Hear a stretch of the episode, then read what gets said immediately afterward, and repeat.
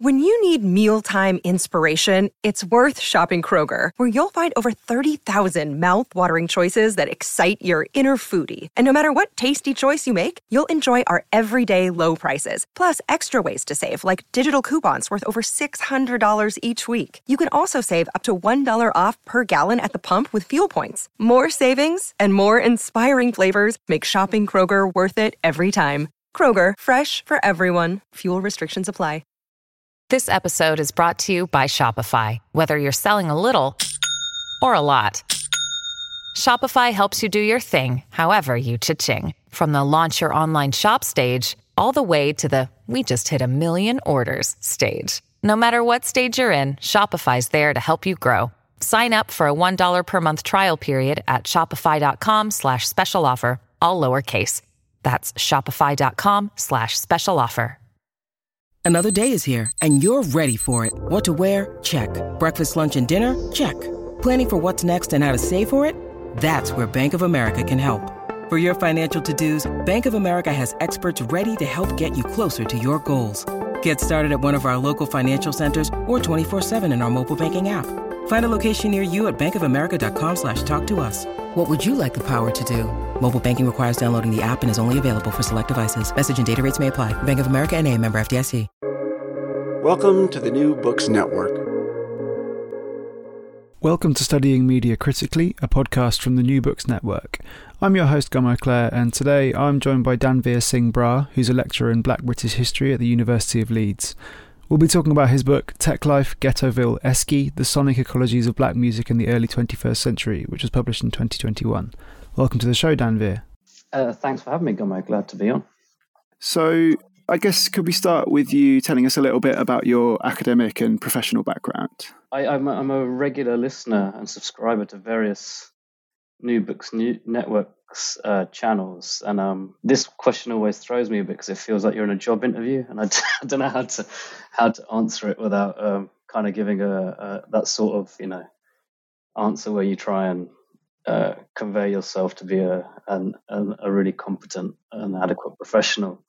But um, I guess one way into that question would to say that there are a set of kind of concerns, questions, commitments, obsessions that, that kind of shape a lot of the research that, uh, that I'm involved in and try to produce. One would be the, I guess you could call it the, the political aesthetics of, of black diasporic music, stretching from, I guess, the, the post war period to the present and usually the way I, I, The that that is through black diasporic popular music in in North America, Britain, and the Caribbean. Another way into the kind of set of research agendas that I'm that I'm trying to take up is is the relationship between um, the question of race in, in critical and cultural, I guess the question of race in intellectual activity and intellectual politics. Um, and then thirdly, um, I'd say it's a, a, a broader concern with the, the, the, cultural politics of race. Um, so the intersection of race and cultural studies. So they're the main things that um, that kind of determine the parameters of, of the research I do. But in generally, it's it's kind of following various obsessions, various interests around a set of questions um, uh, about how people have sought to respond to and change the the the situations in which they find themselves and how they res- respond to and change those situations aesthetically, culturally um, and paying attention to those practices, those manifestations. And I mean, those questions all really animate much of this book. But I guess, could you tell us a little bit about what drew you to write this book specifically and the, the musics that you choose here? The book was a kind of uh, an accident, really. You could say it's a kind of an organization of an accident. Um, I fell into it in many ways the, the work I'd done as a PhD was really focused on uh, trying to think about the aesthetics and politics of sound in the context of uh, black radicalism in the US during the 60s. So, um, you know, I tried to put together these comparative and comparative analyses of, of, of particular moments of, of kind of sonic intensity that uh, appear in the spheres of music or politics um, broadly conceived. So like James Brown, Amiri Baraka, um, Martin Luther King, and, and Sam Cooke, and, and Motown, and the and uh, the League of Revolutionary Black Workers. But all the all the while when I was when I was working on that material in my you call my my non-formal research uh, life, I was you know just pursuing my my own interests and obsessions and my own um, desires for uh, um, electronic music, of various forms of electronic dance music uh, that have been there since I was a teenager. And really, I guess looking on it retrospectively in the PhD, I worked out I was working out a set of methods for trying to think about how to think about music um, in a, in different ways, um, in ways that I, I found kind of satisfying and once I finished the PhD, I guess um, as a result of the regularity of, of, of, you know going to dances, listening to music, um, talking about it continuously with friends, that I started to to put together some notes, some ideas, uh, particularly on footwork and grime, and the book just kind of grew and developed from there. And I pretty much decided quite quickly that I didn't want to to to go for a PhD to book conversion path because I'd kind of finished with that that that project in the in the PhD stage. Um, I like to try and keep myself uh, keep a kind of element of freshness to to anything I'm doing. So um, the book really just grew out of there. several years of engaging with with the music of the, the artists I, and the the styles I focus on in that book. Um, footwork, grime, and actress. And then, as I say at the end of the book, the book could have taken many manifestations, alternative manifestations, depending on um, the choices I made about what would be in what would end up in the final version of the book. But what I decided once the book started to appear and come into view is that there was something about uh, the questions of urbanism and space that were unifying these the particular um, artists and styles that I focus on in the book. Um, so I thought, let's just stick with that. That's it's got a level of coherency um, to it. It looks like it's pre-planned. It's been thought through, um, even though it's kind of after the fact. So let's let's go with that and uh, work with that. And yeah, that's really where the book kind of came out of. A really a kind of formalization of a of a a formalization, intensification of a kind of uh, a long period of leisure activity, I guess. And so, as you say, the the three musics you look at are grime, footwork and the music of the producer actress. And the book opens with this fantastic little portrait where you describe some of the sonic characteristics of one specific track from each of those three. Um, for listeners who might not be aware, could you maybe lay out some of the distinctive sonic features of the three musics? Yeah. Um, wow, that's because I haven't even I, God, I haven't even looked at the book really since. um, I handed it over to the publishers, and I haven't gone back to that music so much. Apart from the, the launch, I guess footwork is the uh, one mistake often made about footwork is that it's thought to be music that is very fast, but instead it's intense, and there's a difference between speed uh, and intensity. Um, and its intensity comes from actually the uh, the the way it presses together lots of contrasting elements. Um, one would be this this kind of uh, this rapid um, snare drum pattern, uh, which seems which is the where the, the impression of its speed comes from, um, which moves a, a, a, high velocity.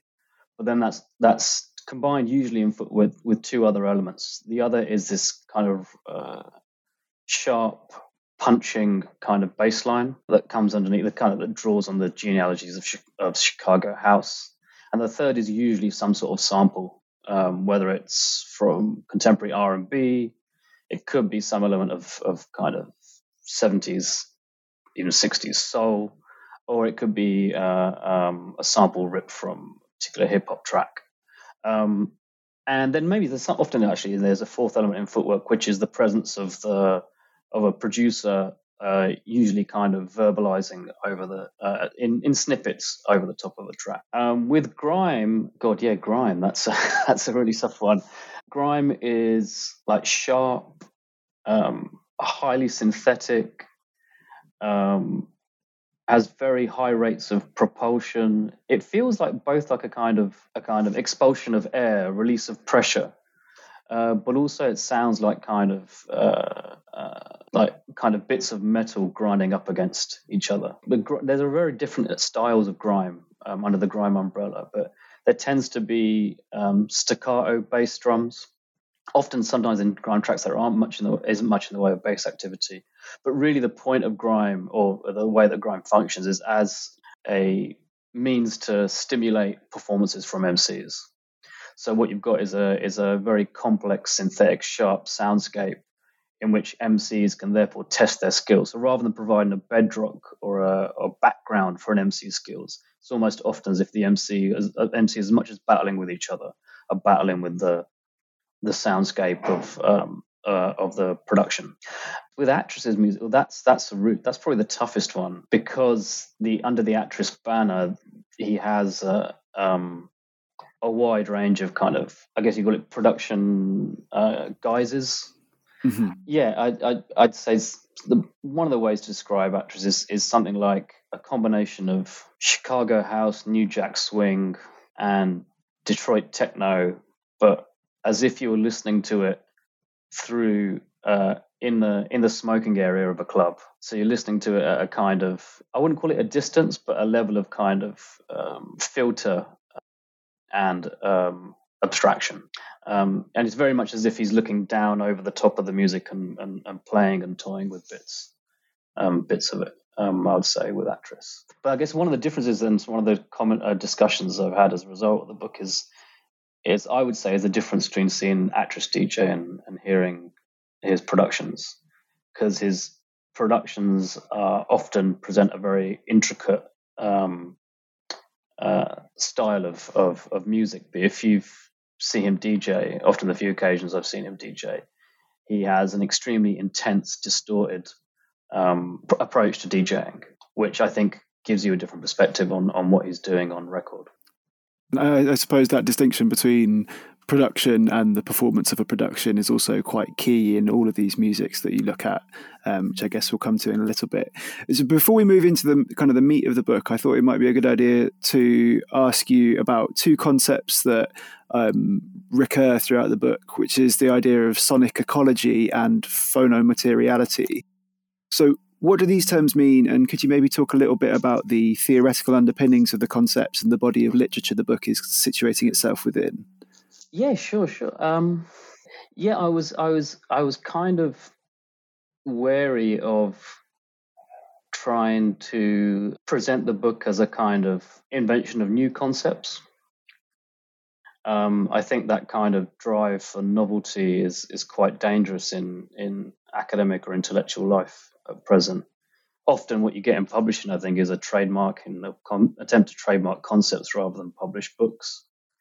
Um, and I tend to prefer to work on the idea that no one's no one arrives at anything kind of uh, purely originally. You know that you've you've borrowed things and you've adapted them. So the idea of sonic ecology is really borrowed from two or three kind of uh, places. Um, one obvious place would be it appears in Steve Goodman's book uh, Sonic Warfare, and one of the kind of uh, one of the regular experiences uh, which which which uh, fed into the the thinking around the book was um, you know going to the several hyperdub parties that that um, Steve was running as part of his label that he um, um and and he DJs under the, the, the, name Kode9. But also you can see something like sonic ecology um, appear in in um, under different names appear in uh, the writing and thinking of Katherine McKittrick and AbdouMaliq Simone, who are both geographers but seem to seem to, to think their approach to geography and particularly urbanism through the through the the manifestations of, of various types of black diasporic music. So that's really where sonic ecology is coming from, um, and and phonomateriality is really just is again is a is a kind of borrowing an adaptation from um, uh, a term that um, Fred Moten uses at the start of In the Break.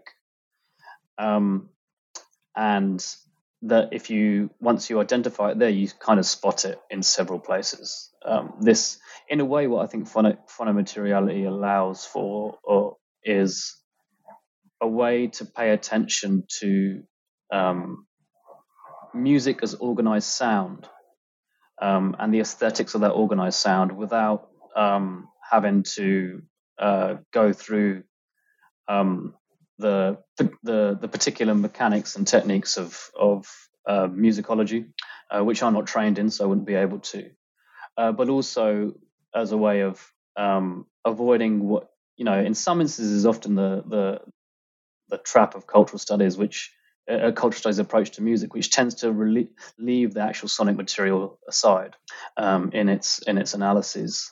Um, so yeah, that's once you you spot it phonomateriality, it kind of appears everywhere in Baraka, in Gilroy, in Alexander Weheliye, Richard Iton. Um, you know, obviously in, in McKittrick, who I just mentioned. You know, it appears almost anywhere and everywhere. In the writing of Greg Tate. You know, um, it's it's all over the place. Uh, once you once you identify it as such or give it a particular name. It's always been there. It's just a name for a thing that's that's always been in operation. I'd say. And, and that connection of the contents of the sound to the social and to the production of the social and the spatial is obviously very central in all, all those authors that you cite and and you know again animates much of the book itself i think so then in chapter one, um, you kind of lay some groundwork for your three case studies by discussing the earlier emergence of black electronic dance music, specifically focusing on house, techno, and jungle. But you're you're clear that you're not just trying to draw a kind of straight line connecting these earlier forms to footwork, grime, and actress. Instead, you're making a much more subtle point here about what you call the changing same of black electronic dance music, obviously from uh, from Baraka.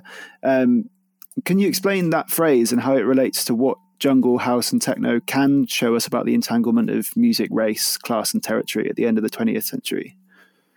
Yeah, um, I mean, the changing same is yeah, it's a term that um, first appears in Baraka, and it's in it's in Baraka's usage. It's a it's a very kind of uh, potent and productive way to think to, to really to him to give a name for what he thinks of as the, the really the the metaphysical project of, of black diasporic music, which is that um, a kind of complication of of what could be understood as the modernist drive towards the new or new horizons.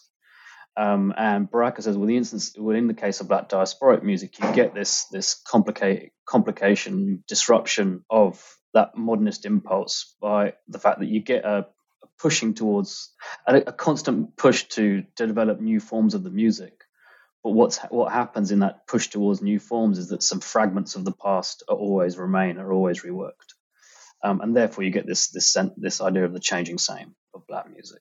Um, that that nothing is a, ever ever a complete break uh, from the past. It's something of um, um whether it's historical memory or musical memory is always uh, carried over um, and, and, and readapted.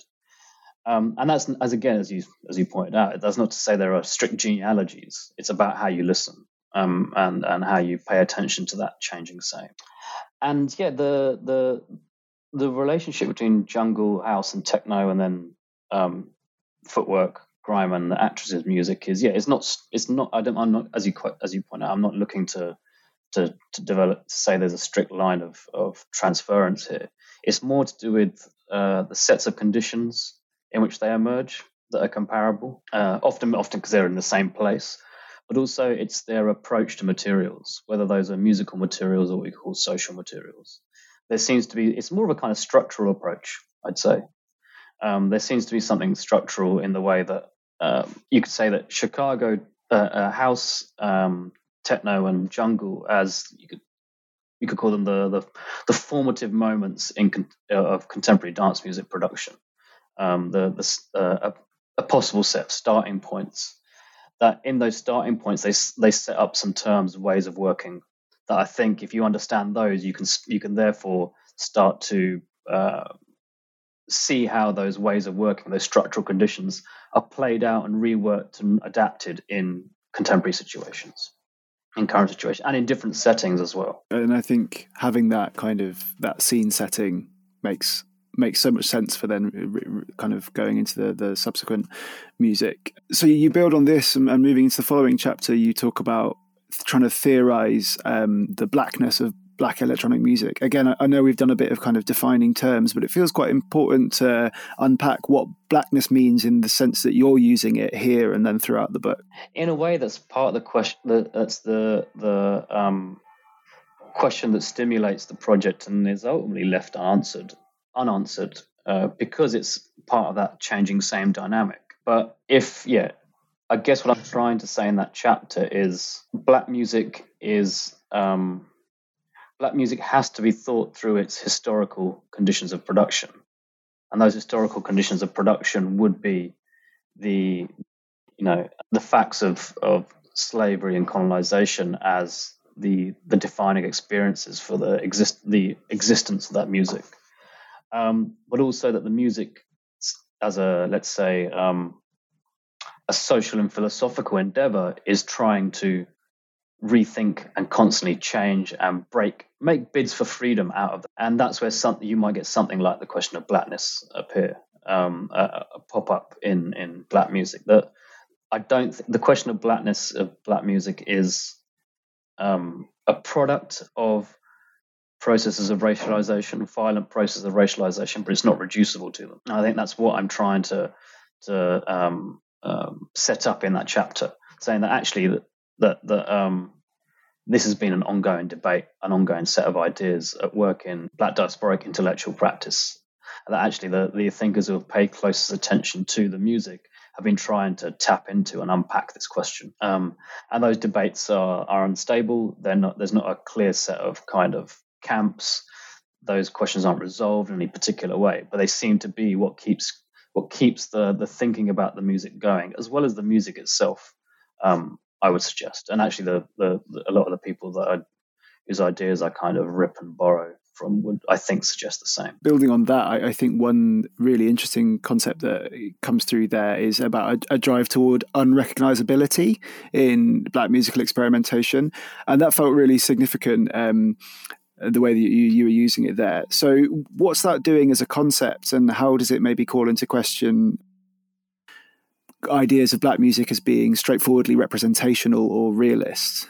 Yeah, yeah. I mean, that's the again, that's the that's the uh, that was actually what attracted me to these particular um, musical forms to write about uh, in terms of styles or projects to write about and develop for the purposes of a book. And actually, as as uh, it tends to be the thing that draws me towards um, musical forms or aesthetic projects in general, that um, that attempt to produce a, an effect or a type of unrecognizability, yet still making a claim on a set of conditions. So it's I think it's undeniable that footwork is black music, right? There are a set of quite obvious features and factors which say, okay, yeah, no, you could say concretely it's black music, but what it's doing is it's rendering our acceptable ideas or historically constituted ideas of what, what black music is or isn't, it's rendering them unstable. And I think that's what makes these musics exciting. Um, but if you start to listen closely, listen, uh, listen um, um, attentively, and you listen to what the artists are telling you, or not telling me in this instance, but um, what, what, they say about their own music practice is that there is something of the past, um, is something of a kind of history, um, historical knowledge, historical attitude buried in there. Um, you just have to have to listen out for it, and with I think they're, they're kind of challenging the way we listen, the way we listen as, um, um, and the way we listen, and the way we historicize, and the way we categorize so that's yeah, I think that's certainly the, the case with footwork. Um, often the early reception of it, particularly in the UK, was was you know this is this music sounds like in a in a very positive sense out there. You know, kind of it's really um, I don't know how best to describe it, but um, it's frenetic. It's it sounds almost unlistenable. But as people start to write and think about it more and start to speak to the artist more, they can start to they can begin to situate what it's doing and where it's coming from. Exactly the same goes with grime. When people first heard grime, it was like this kind of this kind of nuclear explosion had gone off, um, and it was quite in a very real sense a leap, taking a set of kind of musical styles, approaches that had been developing over a number of years and, and, and building for a number of years. And it suddenly takes them and flips everything and, and, and, and takes a sharp turn, a, a kind of handbrake turn in another direction.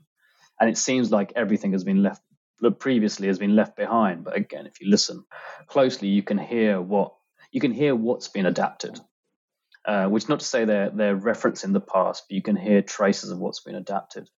I think actually that's at the uh, at the heart of Actresses project from the outset. This this attempt to uh, render the familiar um, strange or render the familiar unrecognizable, uh, or at least appear to to kind of um, I guess in some sense the producer challenging themselves but also challenging the listener, the dancer, um, to to to listen differently. You touched on it there in passing about you say saying, you know, not not you actually speaking to the artist. And so that, that feels like quite a conscious kind of, I guess, methodological choice that you, despite having, you know, lots of, as you're saying, experience of going to going to these shows, going to these dances, you've quite explicitly chosen not to do interviews or not to do ethnography really could you maybe expand on, on your kind of choice of approach for this and, and, basing it much more in a kind of yeah critical listening and then th- theoretical approach yeah um, i guess i'm trying to um,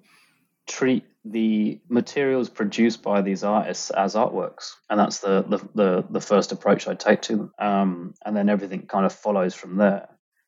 And it poses challenges because you know at best you might have something like an album in the case of footwork possibly in grime obviously in the case in actresses in, in actresses output you have a lot of albums or ep works but really, especially in footwork and grime, you have a lot of unstable, ephemeral material. So, how do you treat this as an artistic practice um, and um, think about its aesthetics without having something stable to to fix upon? And that actually, I think, is what draws me towards treating them as artworks. And in that sense, I would say I'm treating them as artworks because to me they're the evidence of they're singular they're singular instances of of collectivized intellectual activity. I you know, there's great value. There would have, there probably would have been great value in going to speak to grime MCs, going to speak with actress, um, or speak with you know Rashad and Spinn. Um, on other occasions, I have, but not as a result of this this project. It's just you know happens to be a chance meeting and just talking to them, or maybe in the kind of you know in the at the bar of a club or something like that. But it's not been a kind of concerted uh, research endeavor. But really, to say, well, they're making the music and they're making it for a reason to, in one sense, in a uh, to speak to the wider world. So let's listen to the music and try and unpack what it is you, they're they're trying to say. Um, and uh, they they're using the music as their primary means of ex- communication and expression. So why not pay close attention to what they're doing in the music um, and trying to kind of unpack that uh, as best as you can. And you know, it's a it's a it's a gambit. It's not. I'm not making a set of indisputable claims. It's a it's an argument. It's a it's a set. Of, there are a set of propositions. But it's more about well, let's take this seriously as a as intellectual activity. And if you do, what what what difference might that open up in terms of thinking about this musical um, these musical projects rather than uh, relying on what tends to be the stat uh, not, not, tends to be but often can be the approach to um, black musical forms particularly you know urban musical forms to go and speak to the artist as a as a kind of um, it kind of send, lends an assurance of authenticity which again that if you go back to the unrecognizability thesis is um, is not really I'm, I'm not looking for that sort of anchor you know if an artist wants to disagree with what i've written that's fine you know that's cool um, it's not a problem. I mean, like, um, i'd be happy that they read it. You know, I'll just be happy that they read it. Uh, if they want to disagree, that's totally fine. It's not an issue. Cool. Well, um, maybe you can anticipate some emails after this podcast. um, so yeah, turning to your analysis of footwork, could you explain the relationship between dancers and producers in making this music and why this matters for your kind of theoretical position?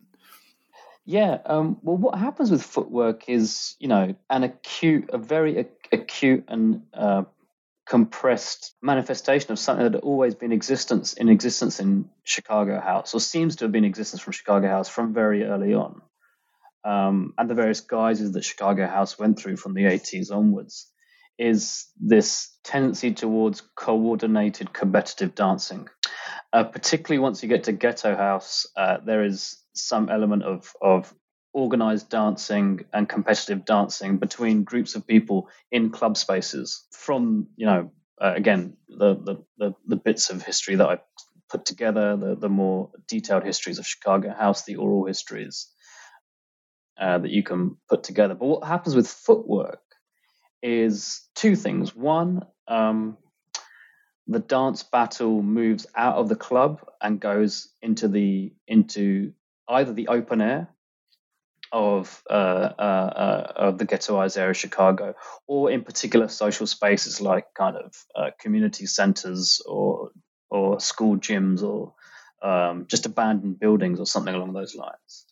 And secondly, what starts to happen uh, from what I was able to, to piece together from from about the, the genealogy of footwork is that the, as a result of these kind of specialized dance battles that take place, the dancers start to make a make a demand upon producers to have increasingly complex uh, rhythms to to dance to, to to in order to test their dancing capacities. And I think what this this intensification of of what had been existence for a long time as an informal, I guess, practice in Chicago, um, what it leads to is this thing we call footwork, whereby the dancers and producers seem to be making the music together in a very direct, overt way. Um, whereas, you know, the, you could argue the condition of all uh, electronic dance music or dance music um, is involves some exchange between dancers and producers because you know producers are testing out materials at dances. They see how dancers respond. Um, if there isn't that much of a positive response they'll go away and rework it or try something else uh, um, um, and, and that's the way it tends to tends to operate you know across the board no matter which which kind of genre or style you're looking at. But in chicago that gets that gets really kind of um, put together in a in a in a in a very particular way in a very overt way and you it's very difficult therefore to to hear to listen to footwork without in a way hearing the dancers movements right? it's it's a kind of got a got a, a cross media um, it's kind of got an element of bleed across across media uh, built into into footwork you've got the the the visual element the choreographic element of the dancers movements and then you've got they're kind of being folded in and embedded into the, the, the, the sonic palette of the music and vice versa. That it's it's it becomes almost indivisible. And I suppose a question that came to mind when I was thinking about this because I, I remember first coming across footwork, watching kind of YouTube videos that showed the dancing and the music at once, and they felt you know so inseparable as you talk about. Um, but since then, uh, as you kind of already mentioned, you know, footwork's had quite a lot of uptake in uh, in certain kind of European circles, and I, I know that quite a lot of footwork DJs often end up on the bills of European kind of avant-garde festivals or whatever. What happens to a music that's so intensely, you know, related to a certain space and a certain set of movements and interactions when it moves into like the European concert hall? Yeah, I mean that's that's a that's been a long that's been a question that's been for a long time on for various underground folk popular music forms, right? Um, but in this instance, I mean, someone who, I find really interesting on this is DJ Spinn. He's he's often he's quite been overt about it.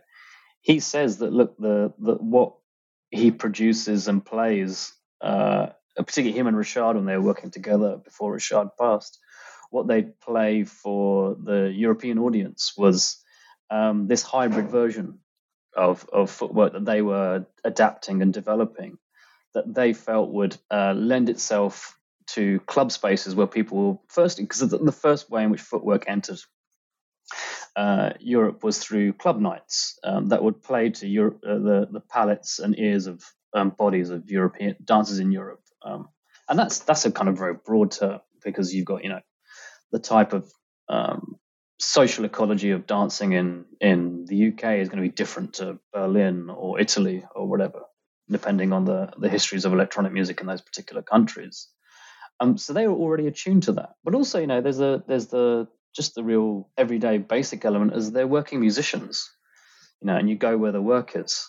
and they were able to sustain themselves by um, um, tapping into this this this um, energy for what they were doing in in you know um, firstly clubs in Europe and then as you as you pointed out like various kind of um, arts festivals in across you know European cities. Yeah, one argument you could make is that there's there's been an element of dilution. Um, I guess that's fair. But then there's also, you know, going back to the changing same argument that that music's constantly developing, and you perhaps wouldn't have, you know, the kind of really fascinating deviations from a central footwork palette that you get in the like in producers such as Jlin.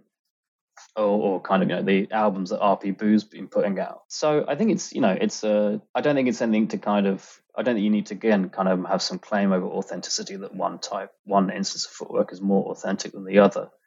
It's developed the way it has, and we wouldn't be encountering it. We wouldn't be here talking about it if it hadn't been able to. They hadn't been, you know, the, the musicians themselves, the producers themselves, hadn't been thinking, right. So there's this interest in, you know, these club nights in London. Um, what is it they're listening to there? What is it they're attuned to there? And how can we present our music in a way which meets them and welcomes them into to footwork. You know, I think that's something that actually to I would actually applaud. Is you you also highlight the widespread spread use of the term tech with a K by those involved in making the music. What for you is the significance of this term, and what does it tell us about the blackness of footwork?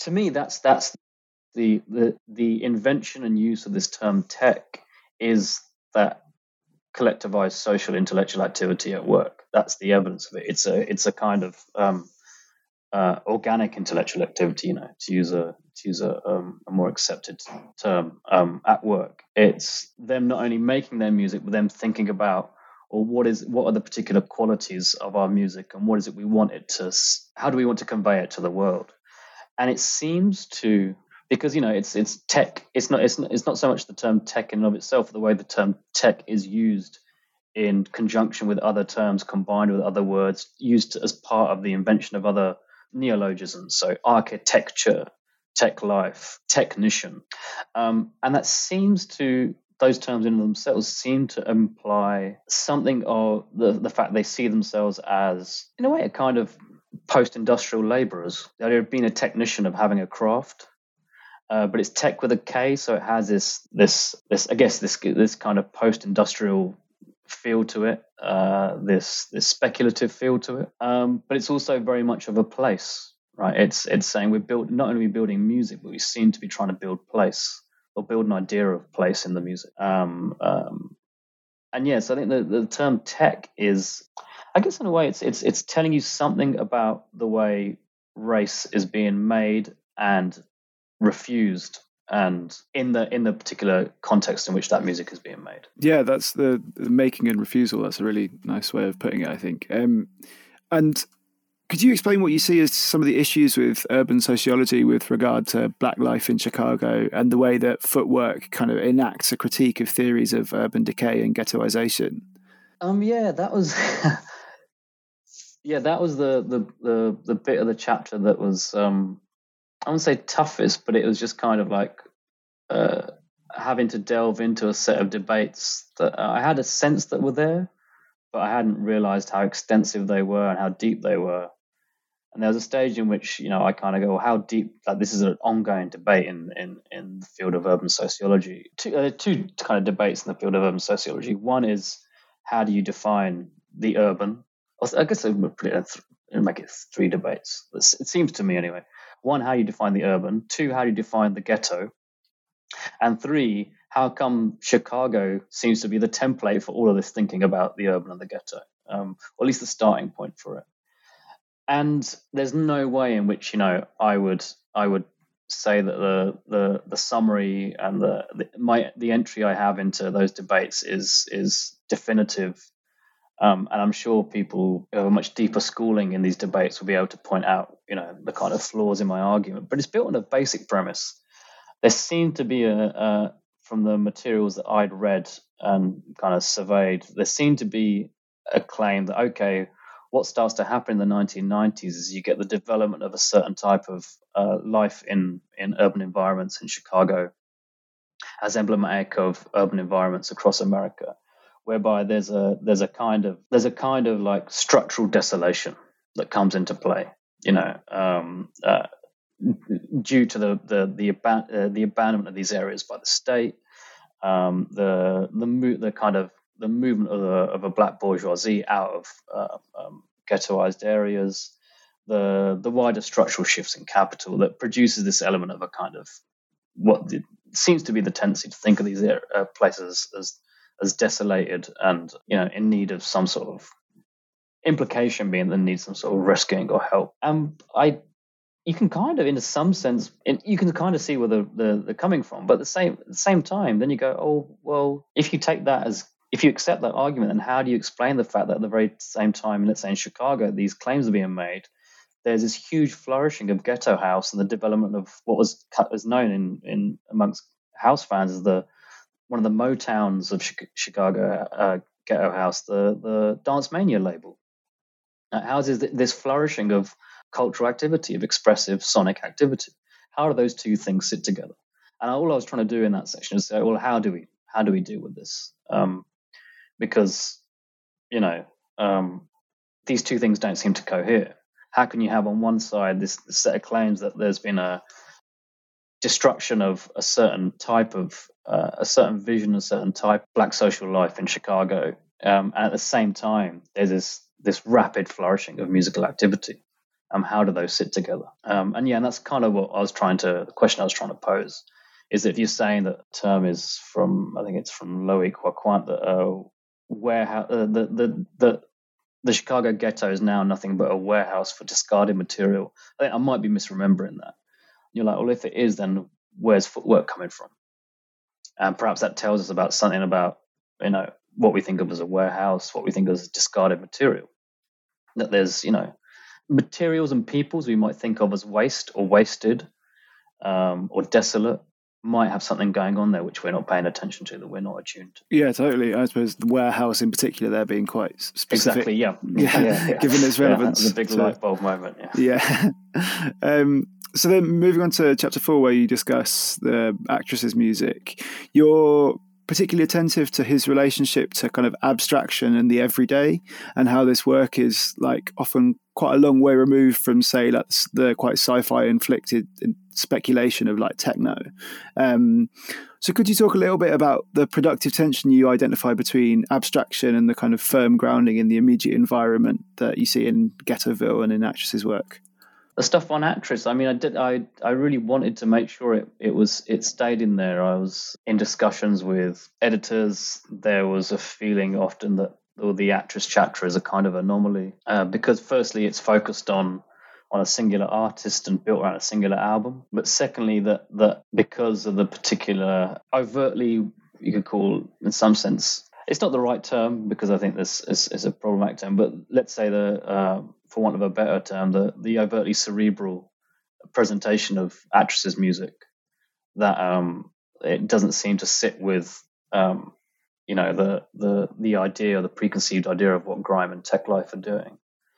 But what i what i enjoyed about what i found productive about Actress's music and what i liked about it in terms of its unrecognizability is that it was he was he was clearly drawing upon a set of ideas or attitudes a set of sensibilities in in i, I think he'd identified a strain uh, or a, a, certain kind of sensibility or strain in in the the musical forms that he was attracted to, and he'd pulled that out and, and made them into a into his own type of sound, and that would be this tendency towards abstraction that he hears in in Chicago house, New Jack Swing, obviously Prince, um, and Detroit techno. But what he doesn't try and do is make these um, retro projects right? He doesn't try to say, "Well, how do I make my music sound like this music from the past that I'm influenced by?" How do I use the impulses of that music, this this strain of abstraction that I've identified, but make something that's that's speaking to what it is that I want to express and say about our present? And that's where I I kind of try to carve out this idea because the in the writing about Detroit techno in particular, you know, there's the now accepted um, narrative which you know the artists put forward themselves, which is Detroit techno, and particularly the techno of the 80s and 90s, was and this is a very broad sweeping claim, but it's largely built upon using the experience of alienation to tap into something of a kind of extraterrestrial, extra human experience, uh, extra human uh, dynamic, or extra human, extraterrestrial possibilities in, in black diasporic music. And so, you know, you got that famous line from Juan Atkins that he says, well, what we're trying to do is is land a UFO on a record, right? Um, and that's a really brilliant and neat way of of, of defining uh, the Detroit Techno project because it draws upon, you know, you you got all the allusions to science fiction cinema, music, in some sense, the absurd, the the speculative, all at work there, right? But you can definitely hear actresses using the the impulses towards abstraction and alienation in those musics but he's not interested in that kind of particular sci-fi dynamic.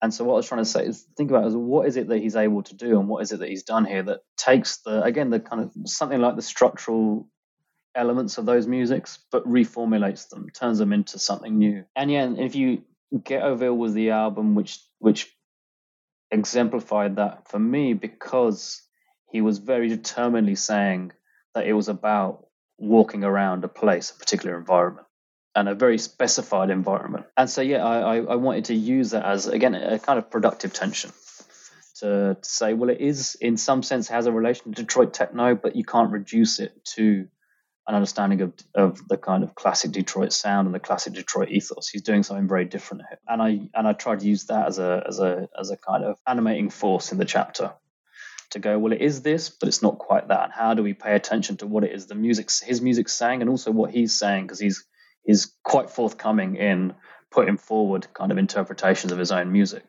So if we pay attention to what he's saying, how do we remain faithful to that and try and kind of draw out what it is that makes Ghettoville unique? Yeah, I think he does something really interesting.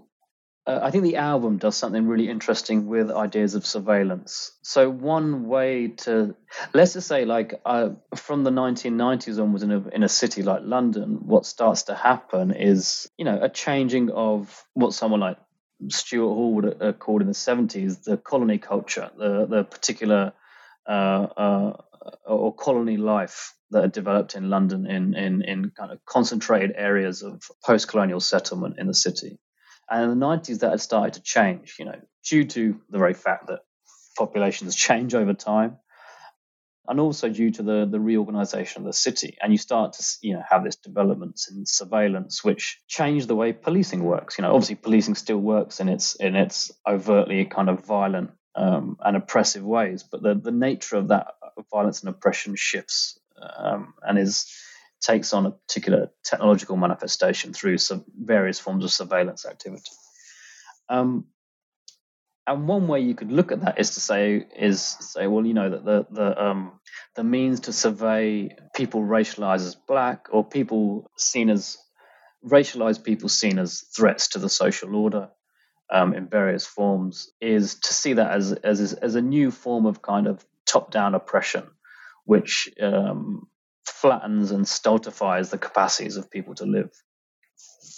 And that's and again uh, going back to the urban sociology case that's that's a in a sense sense a, a, perfectly legitimate set of claims to make. That stuff is real you know it does happen. What i was trying to get at with what i think Ghettoville's kind of getting at is is it is that it tries to both give a sense of what the grind of that form of surveillance feels like but it also tries to show the persistence of put it this way that there wouldn't be need for surveillance if people didn't keep on evading and disrupting and uh, uh, rendering surveillance unrecognizable, should we say, uh, and dysfunctional.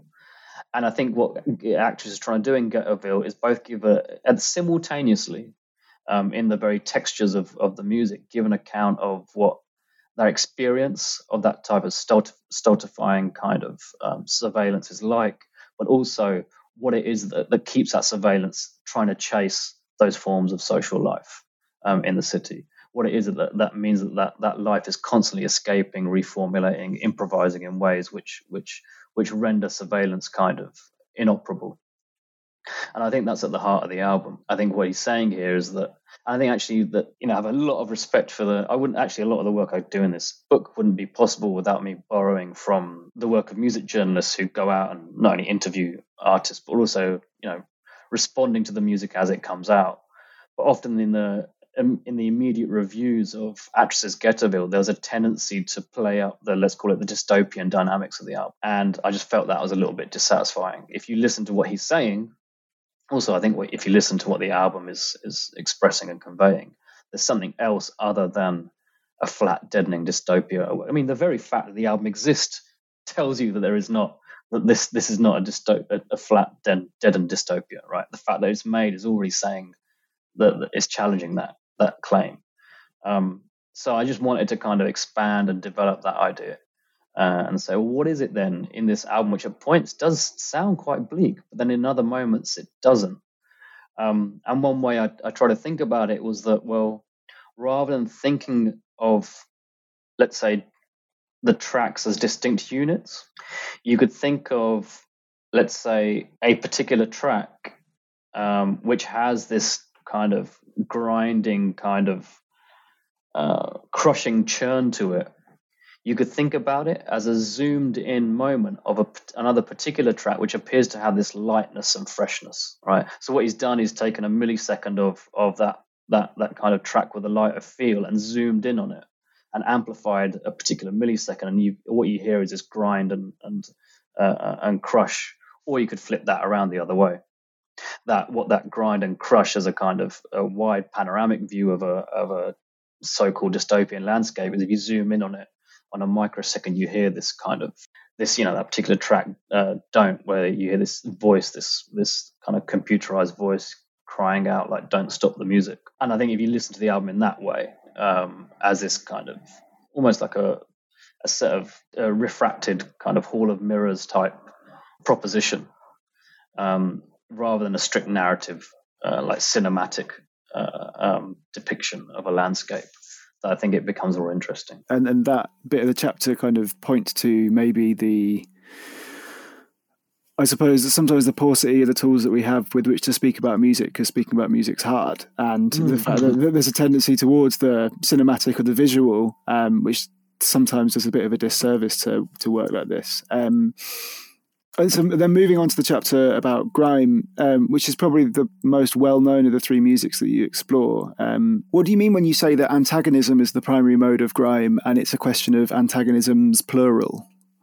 To be honest with you, I wasn't entirely sure. I was just trying to work out, like, once I'd written the bulk of the chapter, I was like, what is it that's going on here? What is it that that I'm trying to get at? And I guess and I get to it at the end of the chapter, which I kind of I leave it I leave it quite open is to say, well, it seems to be that, that, that in some sense, grime is an understanding of grime is overdetermined through its relationship to policing and an idea of violence, right? That it seems to be that uh, grime is only is often only understood through its relationship to to a kind of warfare with the state. But by the same measure, you go, well, what would grime sound like if it didn't have that that um, warfare going on? Would grime still need to exist if it, there wasn't that type of, of warfare going on, right? Uh, with a state apparatus looking to crush the very conditions that, that make the music possible. So I guess I was trying to say that is that there seem, in one sense, that I always got the impression that um, despite the the the writing and the thinking about grime, um, uh, that the artist didn't seem to didn't seem to like the state was an incidental factor, or the police were an incidental factor in their in their mu- music making, right? That it was something going on in the background. There was something else at work here, and I was guess I was trying to pose that question: Can we work? Is there something else at work here, or is there not? If there is, what what possibly could what what could that possibly be? Uh, what is this other type of antagonism at work here? And I'm not saying I I, I come close to any answer. Um, I'm still like kind of puzzled myself, and I think that's actually what makes the music kind of um, fascinating and gives it that drive and that energy. You know, it's perfectly fine to listen to it through the through the lenses of kind of in air quotes resistance, but I think again that does the music a disservice if you only think about it in terms of the horrific things that the state has done to um, young black people in in British cities since you know again the 90s onwards. Um, I think the music is about more than that. I, I, I, I'm guessing. I mean, my intuition is the music is about, is about more than that. That might not be. That might be a, um, a failed intuition. But yeah, I was trying to unpack that and trying to see if it was possible to to separate the two out. And unfortunately, I don't. I'm not entirely sure if it is.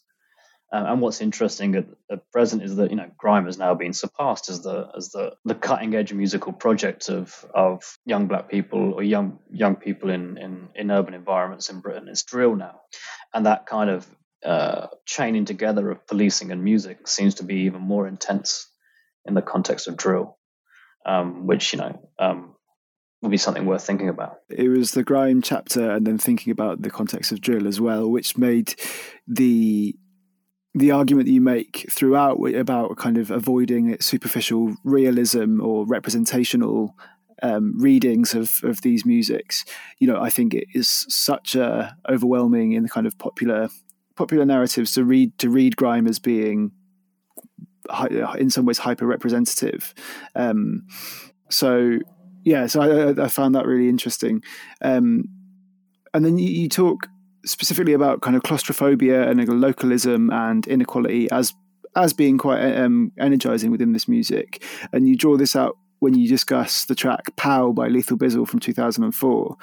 And how does a tune like this not only kind of describe social circumstances of grime, but actually, in your words, you say it creates territory, which I thought was a, a neat phrase. Yeah, I mean, the, it's it's it's compressed, compacted in in in so many ways. There's so much piled into Pow that it's it seems like it's it's each time you hear it, you're like, how is it possible for this to function? How is it possible for this to exist? There's firstly like I think it might be like eight or nine MCs in the space of four minutes. Each are delivering a kind of each even on their own uh, in their own particular moment of their eight bars of performance are delivering kind of like line after line of ammunition. And the the the rhythm itself is just this kind of I think you know um, I think it's actually Simon Reynolds who I, I quote says it's kind of like a whirling mania I think that or something along those lines that he, he, he says about the track that it's a kind of screaming kind of mania of a, a track that is just kind of wheeling uh, um, around and around in this this this kind of screeching intensity. And yeah I, th- I think if you if all this energy and all this population is it's, it's so overpopulated um, um, Pow that it seems implicit in it it seems to be a demand for space right? It seems to be a demand to go oh look we're to um, if you're to compress us into a particular geography and not only after you compress us into a particular geography you're to compress uh, our very movement and our ability to live together and um, build lives together in this in this compacted territory is that we're gonna we're gonna we're gonna compact this song with even more material than you can handle. And then implicit in that is that all the it's to create so much pressure so much overload that you're to have to give us some space. You're to have to give us some breathing room. I think that's what's at least that's what i try and suggest is that's what's at work in Pow the way that the track seems to kind of burst at the seams um, is it, it appears to try to be burst at the particular limits that um, are enforced on on on those who are making the music. Well, colony culture is a term that comes up in Policing the Crisis, in uh, that Stuart Hall wrote with, um, you know, I, I, the, the, names of everyone in that book. It's like Chas Critcher and anyway, it's a, a, book that came out of the um, the uh, an early period of the Centre of Contemporary Cultural Studies, and what they're trying to do in that is give an account of of how, in the context of a growing um, uh, state and police repression of of um, black communities in Britain, how those communities were seeking to, in that confined space, build uh, forms of uh, economic, social, cultural existence that were autonomous and independent of those set of restrictions. And then bass culture is a term just comes from um, or was coined by Linton Kwesi Johnson to describe the particular nature, the particular nature of the cultural activity that took place in those in those colony zones, which is built around the, the culture of the sound system and built around the the the particular say the the you know a scientific improvisation with the effects of bass lines on people um, physically and psychically, you could say, um, um, through this idea of you know the dread of the music, the dread effect of, of bass music, and again, if you go back to the, the one of the earlier chapters where I say, you know, house, techno, and jungle were the kind of structural um, condition set set up set of structural structural conditions, which then kind of are reformulated, played out in different ways in footwork, grime, and the music of Actress. One thing you could say in the particular case of grime is that uh, grime is using the the um, the conditions of colony culture and bass culture in new settings and new conditions. And it may not sound like it in the in a, in a in an overt obvious way, but if you start to think about it through those lenses, you can see a level of continuity and reworking, continuity in a kind of the bits they've rejected and the bits they've taken on and, and, developed. So you've been really generous with your time, and we've covered some of the book. But I would say to listeners that you know if we've kind of scratched the surface here, it's got so much for quite a slim volume. It's got so much going on. So um, yeah, this we've just kind of covered some of the basics here. I, I was going to ask, what would you say would be a few like key tracks or videos that anyone listening should check out to get a sense of any of these musics?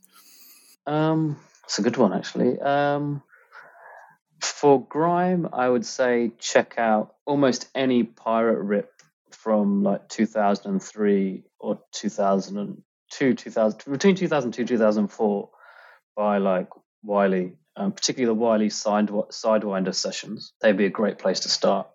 They're kind of almost, you could argue, in some sense, the, the, the one of the birth points of grime. With Actress, I mean, there's a set of albums out there. You can, I, I would, I think, a, a good way into Actress is the album Splazsh uh, where the, the second um, S is spelled with a Z. And with footwork, uh, again, that's tough. I would, I would say go for um, uh, DJ Rashad's Just a Taste Volume 1. I think a, a, a mixtape that he put out um, when he was he's kind of coming into prominence as a as a footwork producer and DJ in Chicago. They be they be good starting points, I think. Great. Um, I'll try and remember to put them in the show notes for any listeners. and then finally, uh, what are you working on now? Um, uh, um, uh, let me think. Let me think. Um, well, you know, we just had uh, uh, uh, a child arrive in our lives, so at the moment, that's I'm working on that at the moment, or trying to trying to work on that, or help my partner work on that. But yeah, I'm I'm at present. Um, I, I I'm trying to work more. I'm trying to get out of the single authored stuff or stuff I write on my own. Um, and really, the the book to call it a, a, something that's you know I, I take claim for all the faults in it, but anything that's that's good in the book is really out of a result of conversations and friendships with, uh, with several people. And so I, I'm I'm trying as much as possible. I'm pretty determined as much as possible to to work collectively or with other people as much as as much as I can in anything I um, put out there research wise. Um, and so what I'm doing at present is um, there's a book that myself and um, a former colleague from Goldsmiths, Louis Moreno, have been working on for a while. Which looks at three cities, really, I say, um, in the 1970s, um, early 1980s uh, Kingston in Jamaica, Detroit, and New York. And what we're interested in is how in the 19 in the in the there's a period in the 70s where each of those cities appears to become critical to uh, this uh, various crises in capitalism going on at the moment at that particular moment in time. But at the very same time, it uh, what arises in those cities are really kind of speculative projects of, of black musical experimentation. In the case of Kingston, is is dub.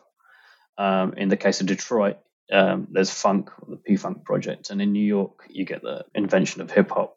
Um, and so we're working on something like that, like trying to basically trying to rethink a kind of a set of arguments about the political economy of the 70s through those musical projects.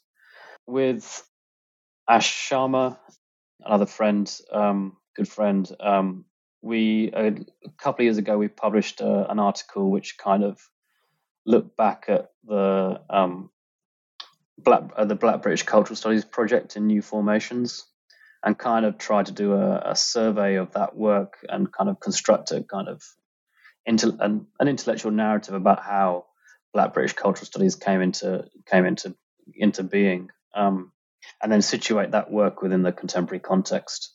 And we're, I think we're going to start work, start on a, a follow up article of sorts, which which takes as a starting point the Steve McQueen, Steve Small Axe series. And finally, I mean, it's something I'm trying to talk about as much as possible in public, so it kind of um, forces me to get it get it started. Is um, is for a long time, and I've during lockdown, during that kind of pause in you know time, space, everything that happened in lockdown for a short period before things started to somehow get back into motion again despite still being under lockdown conditions. I've been wanting to to to um, put something together on Gil Scott Heron, and so I've I've got a notebook going, um, and I scribble down anything that that comes to mind, or um, when I have a, a, moment or two. So that might be much longer, uh, uh, a longer term project. You know, it might never appear, it might appear in different guises, but yeah, that's kind of what I'm up to at the moment.